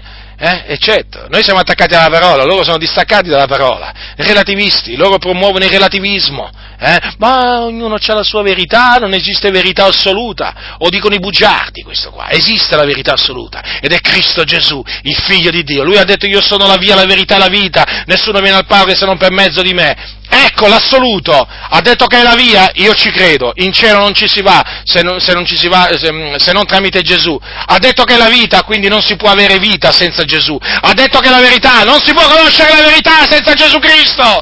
Eh? Quindi state molto attenti agli uomini di dubbio, abbiate piena fiducia, fratelli del Signore, nella parola del Signore, come diceva come state attenti a non, a non, tirarvi indietro perché sapete che Dio ha detto il mio giusto vivrà per fede se si tira indietro l'anima mia non lo gradisce. I massoni vogliono che voi vi tirate indietro. Eh, ricordatevelo sempre questo eh? per cui vi rivolgo l'esortazione che lo scrittore agli ebrei disse guardate fratelli che talora non si trovi in alcuno di voi un malvagio cuore incredulo che vi porti a ritirarvi dall'Iddio vivente. Ma esortatevi gli uni gli altri tutti i giorni finché si può dire oggi onde nessuno di voi sia indurato per inganno del peccato, perché siamo diventati partecipi di Cristo a condizione che riteniamo ferma sino alla fine la fiducia che avevamo da principio, fino alla fine, fratelli del Signore, fino alla fine. Questa fiducia però sappiate che ve la vogliono togliere gli uomini di dubbio, vi vogliono mettere i dubbi nella vostra testa, i dubbi, i dubbi che veramente vi faranno veramente sprofondare nel peccato, vi faranno sprofondare nelle menzogne della massoneria.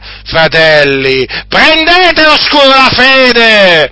Con questo scudo potrete spegnere tutti i dardi infuocati del maligno che vi lancia contro, appunto, tramite gli uomini di dubbio. Questi uomini di dubbio, ascoltate, ascoltate, fratelli del Signore, questi uomini di dubbio voi ve li dovete vedere davanti come dei soldati nemici, ascoltate, a livello spirituale, eh, con degli archi, degli archi su cui appunto sono, diciamo, ci sono le, i dardi infuocati, cioè le frecce infuocate e che loro vi lanciano. Sì, sì, sì, sì, sono i dubbi, sono i dubbi che vi lanciano appunto gli uomini di dubbio da, da parte, da parte del, loro, eh, del, loro, padre e padrone che è il diavolo. Quindi, fratelli del Signore, imbracciate lo scudo della fede, siamo in guerra, io mica, mica, mica, mica mi, mi, vergogno di dire che sono in guerra, eh, dicono che sono in guerra fondaio. Beh, per guerra fondaio. Io eh, sono per questa guerra, che è la buona guerra, non sono, io, non, io non sono per le guerre carnali, eh? assolutamente. Se mi chiamassero per andare in guerra ad ammazzare persone, io mi rifiuterei. Mi rifiuterei, perché noi siamo chiamati, soldati di Cristo Gesù, a combattere la buona guerra, non, quella, non quelle guerre lì. Capite? Mi chiamano guerrafondaio, per quale ragione? Ma perché io combatto la buona, perché io appunto guerreggio, guerreggio con le armi che il Signore mi ha date, allora sono un guerrafondaio, loro dicono che io porto divisione, ma non è che sono io che porto divisione, eh? io, eh, io, porto unione, unione in Cristo, eh? la divisione la portano i massoni, eh? Chiaro che porto l'unione in Cristo, però certo anche divisione, ma divisione perché? Perché è chiaro che quando uno predica la parola del Signore le pecore ascoltano e le capre si rivoltano, è sempre stato così, eh? eh d'altronde Gesù non è mica venuto a portare pace sulla terra, è venuto a portare divisione, è venuto a dividere, eh? disse lui stesso Gesù che i nemici dell'uomo saranno quelli stessi di casa sua, quindi, e quindi che c'è da meravigliarsi? Quando noi predichiamo la parola del Signore avviene una divisione, a livello spirituale avviene una divisione, e quindi, eh, quindi saltano fuori le pecore, però saltano pure fuori le capre, eh? le pecore dicono amen, le capre dicono eh, così non sia. Nel senso, tu proclami la verità, le pecore ascoltano la voce del Signore, la riconoscono, le capre, eh, le capre non la riconoscono la voce di Dio e quindi contrastano le capre, capite? Capite? E tra queste capre ci sono i massoni. Sì, sì, ci sono i massoni. Si travestono da pecore però, eh, queste capre, state molto attenti, però la loro natura li dà a conoscere, sono, sì, sì, diciamo che vengono diciamo, facilmente individua- individuati perché si manifestano per quello che sono. Capre! Ecco che cosa sono a livello spirituale, capre. Allora, fratelli del Signore, dice anche prendete anche l'elmo della salvezza. Quindi adesso arriviamo all'elmo, perché l'elmo? L'elmo della speranza e la salvezza come è chiamato in un altro posto, perché noi siamo stati, chiama, eh, siamo stati, salvati in speranza. Certo, noi siamo stati salvati, però esiste una salvezza che noi abbiamo ottenuto, la salvezza dal peccato, perché noi siamo stati affrancati dal peccato, eh, però esiste anche una salvezza, eh, una salvezza a venire, che è quella che appunto otterremo a suo tempo, ed è praticamente la, la salvezza del nostro corpo, la redenzione del nostro corpo.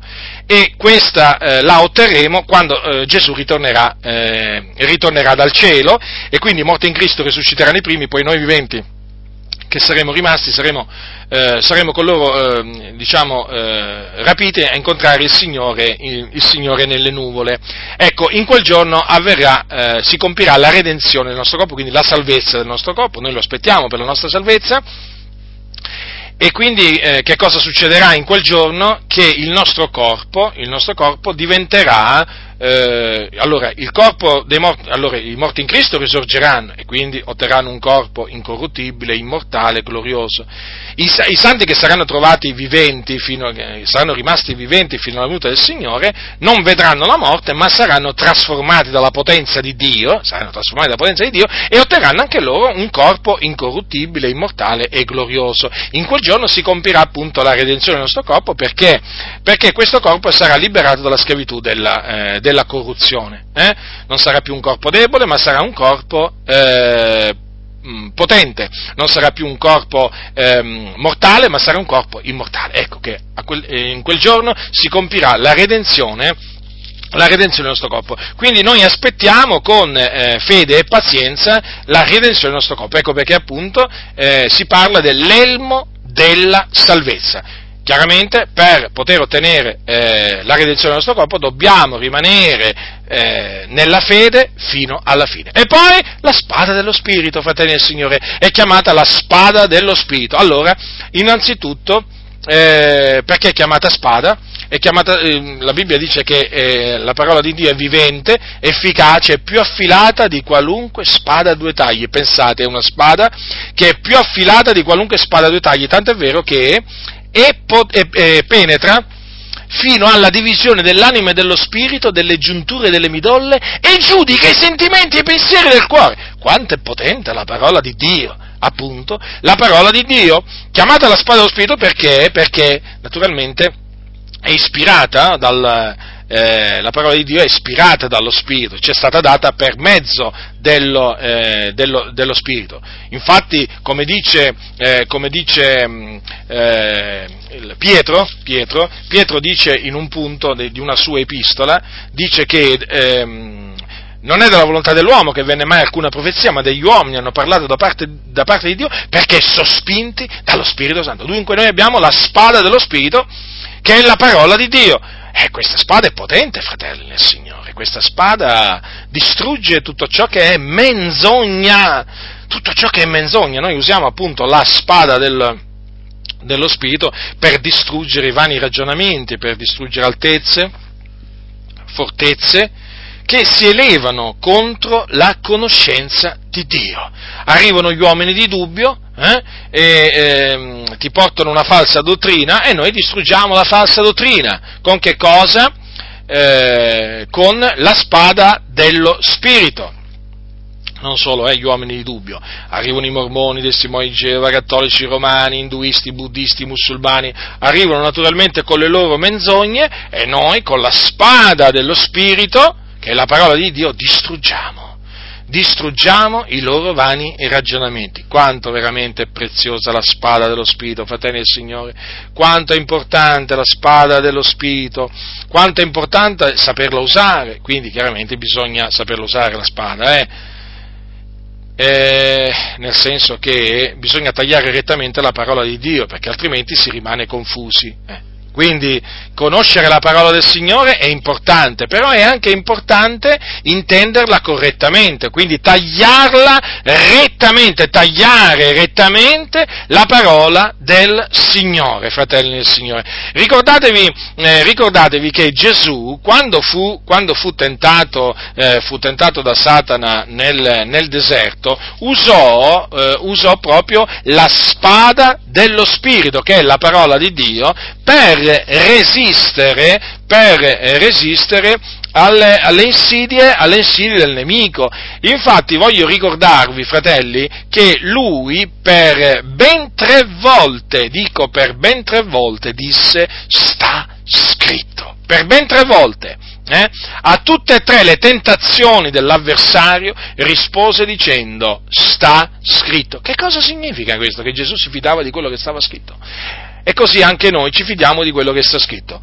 Guardate, se Gesù fosse in vita oggi, lo chiamerebbero fondamentalista. Lo ripeto questo perché, perché Gesù diceva sta scritto. A noi ci chiamano fondamentalisti. Perché?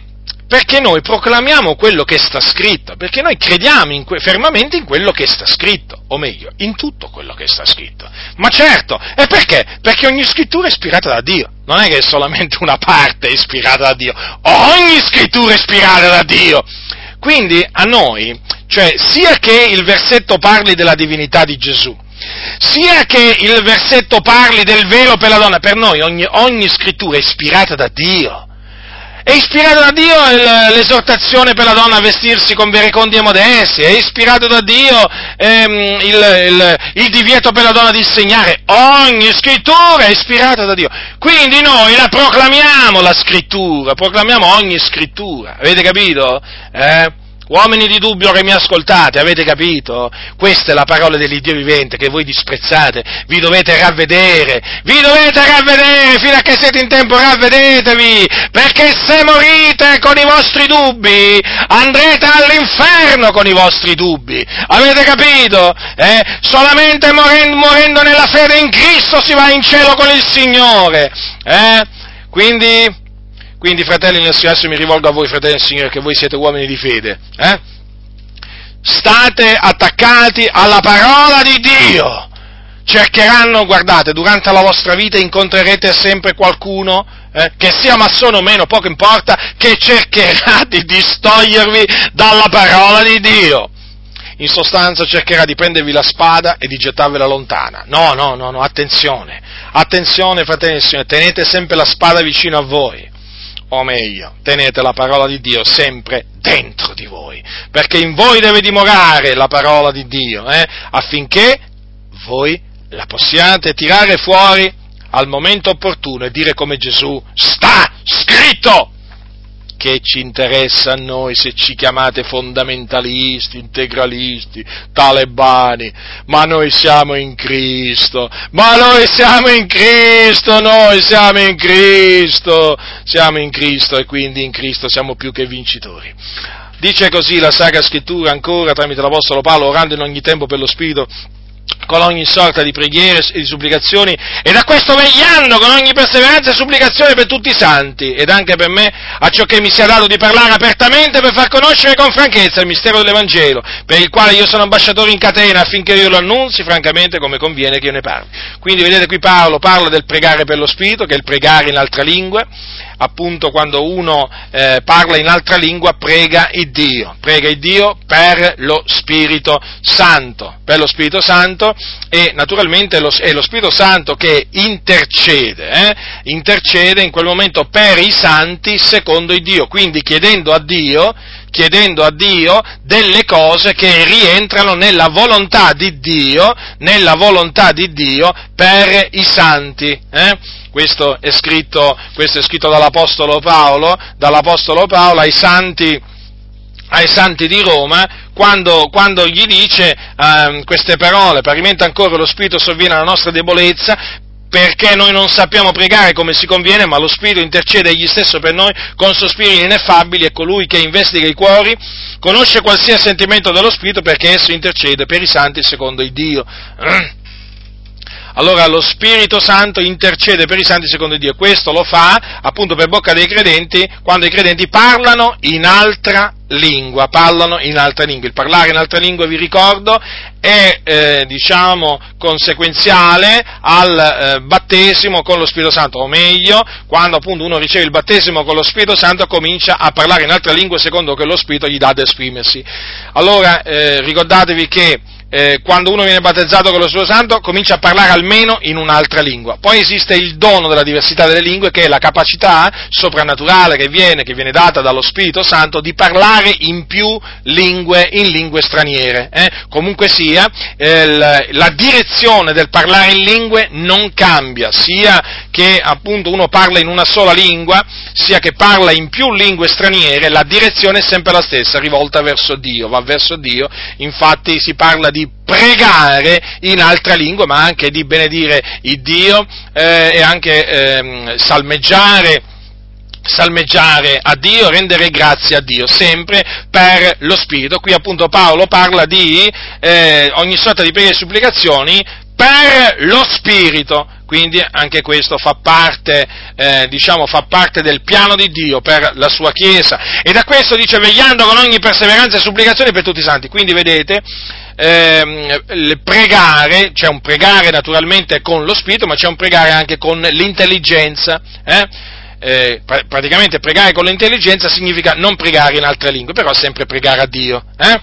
allora bisogna vegliare perseverando nella preghiera per tutti i santi, quindi pregare del continuo per tutti i santi. Vedete qui cosa dice? Che bisogna pregare per tutti i santi. Eh? Chi sono i santi?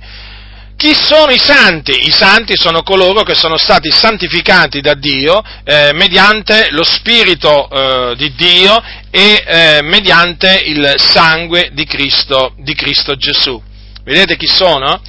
Ehm, quindi un, apro una piccola parentesi, i santi non sono quelli che dichiara santi il capo della Chiesa Cattolica Romana, quella, quella la canonizzazione chiamata eh, che poi è preceduta peraltro dalla beatificazione, è un inganno. È un inganno, è una menzogna! Non esiste nella Bibbia la canonizzazione dei santi, non esiste, non esiste, fratelli del Signore. È tutta un'invenzione della Chiesa Cattolica Romana, chiaramente, che serve per far aumentare gli introiti. Gli introiti, i soldi, innanzitutto perché dovete sapere questo, che quando uno muore in odore di santità, viene detto così, no? In odore di santità, eh, ehm, eh, quando un cattolico, un papa o un prete muore in odore di santità, viene detto così, Uh, chi uh, inoltra la, la, causa di beatificazione deve pagare soldi. A che vi pensate che sia gratuito? Nella Chiesa Cattolica Romana niente è gratuito, manco la messa è gratuita, anche se loro dicono è un'offerta. No, no, a pagamento la messa. Se non paghi, niente messe per i morti. Allora, allora uh, sappiate questo, sia il processo di beatificazione, sia quello di canonizzazione, eh, eh, porta tanti soldi eh, nelle casse del Vaticano. Eh? eh sì, perché le cause sono lunghe, devono essere esaminate tante cose, e ci vogliono i soldi, ci vogliono i soldi sempre soldi nella Chiesa Cattolica Romana ci vogliono. Eh? Allora, poi eh, una volta che alla fine poi eh, vengono soddisfatte tutte queste, ehm, eh, diciamo, praticamente si, si conclude questo, questo, processo, allora prima c'è la beatificazione hm? e poi c'è la canonizzazione. Peraltro, per essere dichiarati santi, il, il, il, cosiddetto santo deve aver fatto dei miracoli, ma non da vivo, ma da morto, perché la Chiesa Cattolica Romana naturalmente vuole questo. La Chiesa Cattolica Romana dice il morto deve fare un miracolo, un miracolo. Ecco, e così i morti si cominciano, cominciano a fare i miracoli. Eh? Dopo cominciano a spuntare, comincia a spuntare quella che è stata miracolata, quell'altra che è stata miracolata, quell'altra che è stata miracolata, poi analizzano tutti questi cosiddetti miracoli e arrivano alla conclusione, ecco, quel morto morto, il, il, il, tizio ha fatto un miracolo da morto eh, e quindi va, ehm, va canonizzato, eh, va fatto santo. Allora, ehm, poi naturalmente una volta che vengono beatificati e canonizzati, eh, alcuni vengono beatificati e ancora non sono, sono, stati beatificati, ma alcuni non sono stati di questi beati, non sono stati ancora canonizzati, eh? praticamente sia, che, sia, quando vengono beatificati sia quando vengono canonizzati porta un sacco di soldi veramente, un sacco di soldi nelle casse del Vaticano.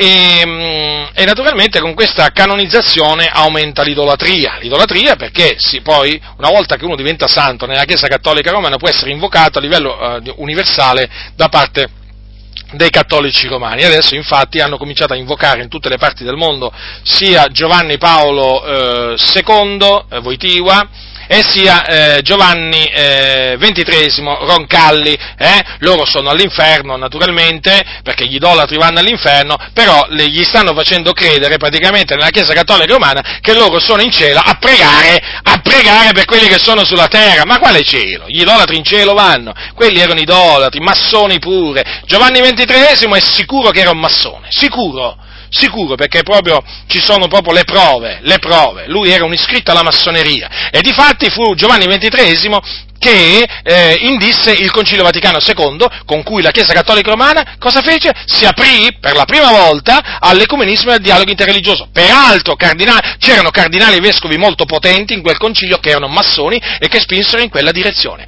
Per quanto riguarda Wojtyła, allora, non c'è la certezza che fosse iscritto alla massoneria, però massone era, perché aveva la mentalità mass- massonica, quindi, ammesso che non fosse iscritto alla massoneria, certamente eh, era un massone senza il grembiule, eh, perché proprio lui promuoveva i principi massonici, promuoveva i principi massonici, e chi indisse quella grande riunione ad Assisi, eh, dove si riunirono capi di tutte le religioni, eh? ma una cosa spaventosa, vi ricordate? Mi pare che fu negli anni, negli anni, negli anni 80? Adesso non ricordo esattamente la data, comunque ad Assisi ci fu veramente una riunione e c'era lui, e c'erano i, c'era un po' di tutto, una vergogna unica veramente. Ecco, vedete?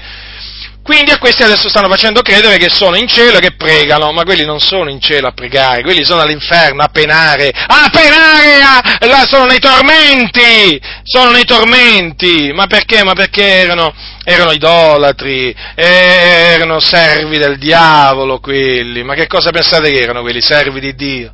Che erano servi di Dio quelli? Ma no, fratelli nel Signore, ma no, fratelli, i servi di Dio non sono idolatri, quelli erano idolatri, ma bugiardi poi, mendaci, insegnavano tante di quelle menzogne, li hanno fatti santi, ecco, due altri, due altri santi, eh, e quindi due altri idoli, e quindi adesso si moltiplicheranno le statue, le immagini, è tutto veramente un, un'idolatria nella Chiesa Cattolica Romana. Quindi noi dobbiamo pregare per tutti i santi.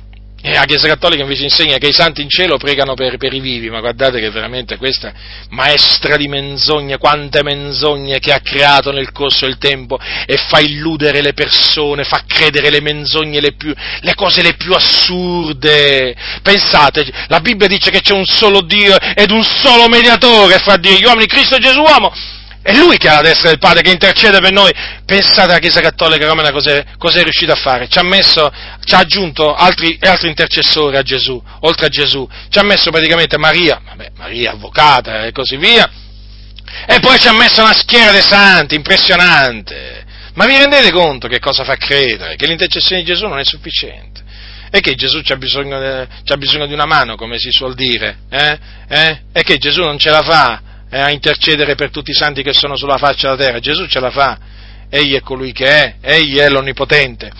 E quindi vedete quante menzogne. Quindi noi dobbiamo pregare per tutti i santi, per tutti coloro appunto che sono figliuoli di Dio.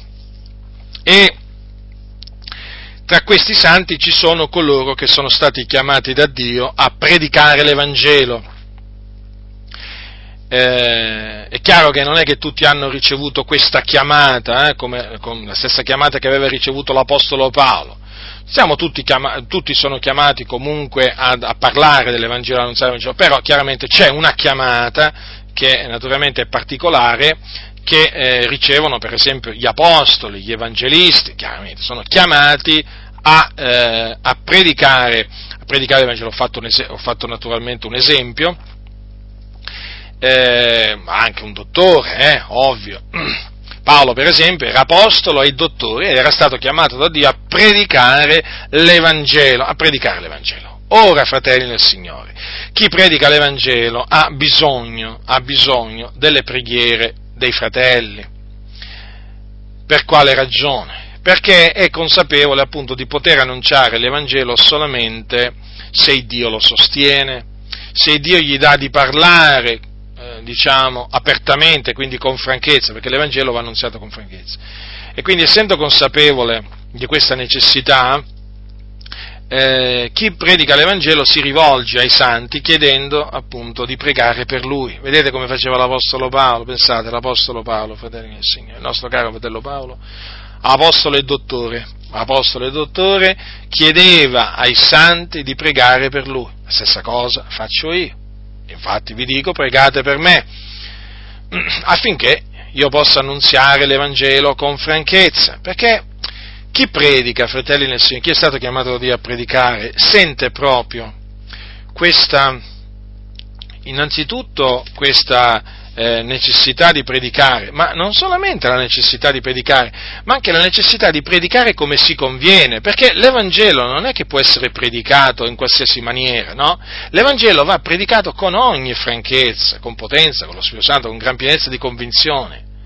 Ecco perché appunto chi sa questo e chi appunto è consapevole sua, dei suoi limiti, perché chiaramente noi che cosa siamo? Ma che cosa siamo noi? Siamo polvere e cenere, senza il Signore non possiamo fare niente. Allora si rivolge alla fratellanza chiedendo appunto preghiere. E vedete dunque che cosa bisogna fare? Allora, pregate per coloro che il Signore ha chiamato a predicare l'Evangelo, pregate con loro con perseveranza, chiedendo a Dio che il Signore gli dia loro di annunziare la parola di Dio con franchezza eh, chiedendo che il Signore accompagni la sua parola con segni, prodigi, opere potenti, chiedendo che il Signore apra eh, una porta per la parola ai suoi servitori, insomma, fate queste richieste al Signore, fratelli e sorelle del Signore, perché, perché sono importanti, sono importanti, diciamo, nel, eh, diciamo, nel combattimento, nel combattimento che, si, ehm, eh, che noi appunto facciamo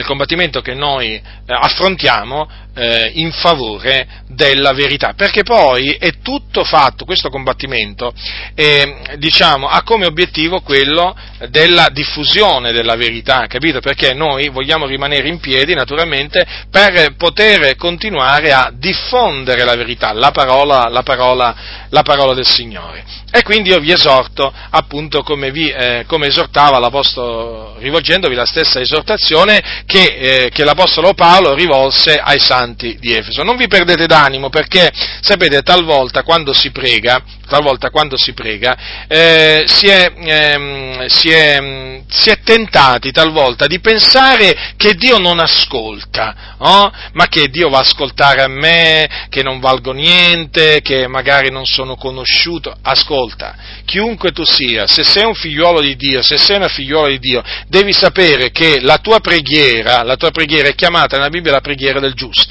Eh? Dio ascolta la preghiera del giusto, il grido dei giusti, quindi prega il Signore, prega il Signore, fai quello che il Signore ti comanda di fare, prega con fede eh, e il Signore ascolterà la tua preghiera e la tua preghiera servirà, servirà, servirà, sta servendo, sta servendo. Perché guardate che coloro che predicano l'Evangelo poi sentono quando Dio li assiste. È una cosa che si sente, sapete? Eh sì, è come se si sente. Chi predica l'Evangelo, quando predica appunto da parte di Dio, lo sente che Dio lo sta assistendo, lo sente che Dio lo sta guidando, lo sente che Dio lo sta preservando, lo sente che Dio gli sta dando sapienza, intelligenza, conoscenza, memoria, lo sente, sono cose che si sentono queste. Comprendete? Quindi, fratelli del Signore, vi incoraggio a pregare come, eh, come l'Apostolo Paolo esortava i santi di Efeso. Quindi, fratelli del Signore, qui vi ho fatto, diciamo, una, una, breve, un breve, diciamo, una breve predicazione eh, su quella che è l'armatura l'armatura di Dio di cui noi ci dobbiamo, noi ci dobbiamo rivestire per eh, resistere, no? per affrontare le insidie, le insidie, del diavolo, per rimanere, eh, rimanere in piedi, quindi rimanere, rimanere, vittoriosi. Non sottovalutate l'armatura di Dio, è potente, fratelli del Signore, è potente l'armatura di Dio, è potente! Tutti coloro che se ne sono rivestiti nel corso della storia della Chiesa ne hanno avuto sempre del bene, sono sempre usciti usciti vittoriosi, fratelli del Signore, quindi rivestitevi della completa armatura di Dio, combattete, combattete per rimanere in piedi nel giorno malvagio, combattete, fratelli del Signore, resistete all'avversario, eh, con coraggio, con coraggio, fratelli del Signore, con forza, affrontate questo combattimento, affrontatelo, Capite? Sapendo che non è vano combattere, non è vano affrontare questo combattimento, non è assolutamente vano. Ci sono, dei, ci sono proprio delle, degli effetti positivi assicurati perché si rimane in piedi, si rimane in piedi, cioè, è molto importante questo, sapete, rimanere in piedi è fondamentale rimanere in piedi, fratelli nel Signore, perché il diavolo ci vuole scaraventare a terra, ci vuole veramente far apostatare dalla fede, noi invece vogliamo rimanere fermi nella fede. Allora è importante rivestirsi la completa armatura di Dio per resistere al diavolo e rimanere in piedi, fratelli del Signore. E poi ricordatevi un'altra cosa, che que- tramite questo combattimento vengono liberate, vengono liberate, delle anime dalle menzogne, eh, dalla, potestà, eh, dalla, potestà, di Satana. Eh? Quindi tutto concorre praticamente, tutto fa parte del piano di Dio per la sua, la sua Chiesa. È una cosa meravigliosa, trovare, diciamo, far, par- è una cosa meravigliosa far parte della Chiesa, della Chiesa di Dio, di cui Dio si usa, di cui Dio si usa per portare a compimento il suo, il suo, il suo piano. È veramente, fratelli del Signore, una cosa, una cosa gloriosa, una cosa veramente per cui noi dobbiamo celebrare, esaltare il Dio del continuo Quindi concludo con le parole del, dell'Apostolo Paolo, perciò prendete la completa armatura di Dio affinché possiate resistere nel giorno malvagio e dopo aver compiuto tutto il dovere vostro, restare in piedi. La grazia del Signore nostro Gesù Cristo sia con tutti coloro che lo amano con purità incorrotta. Amen.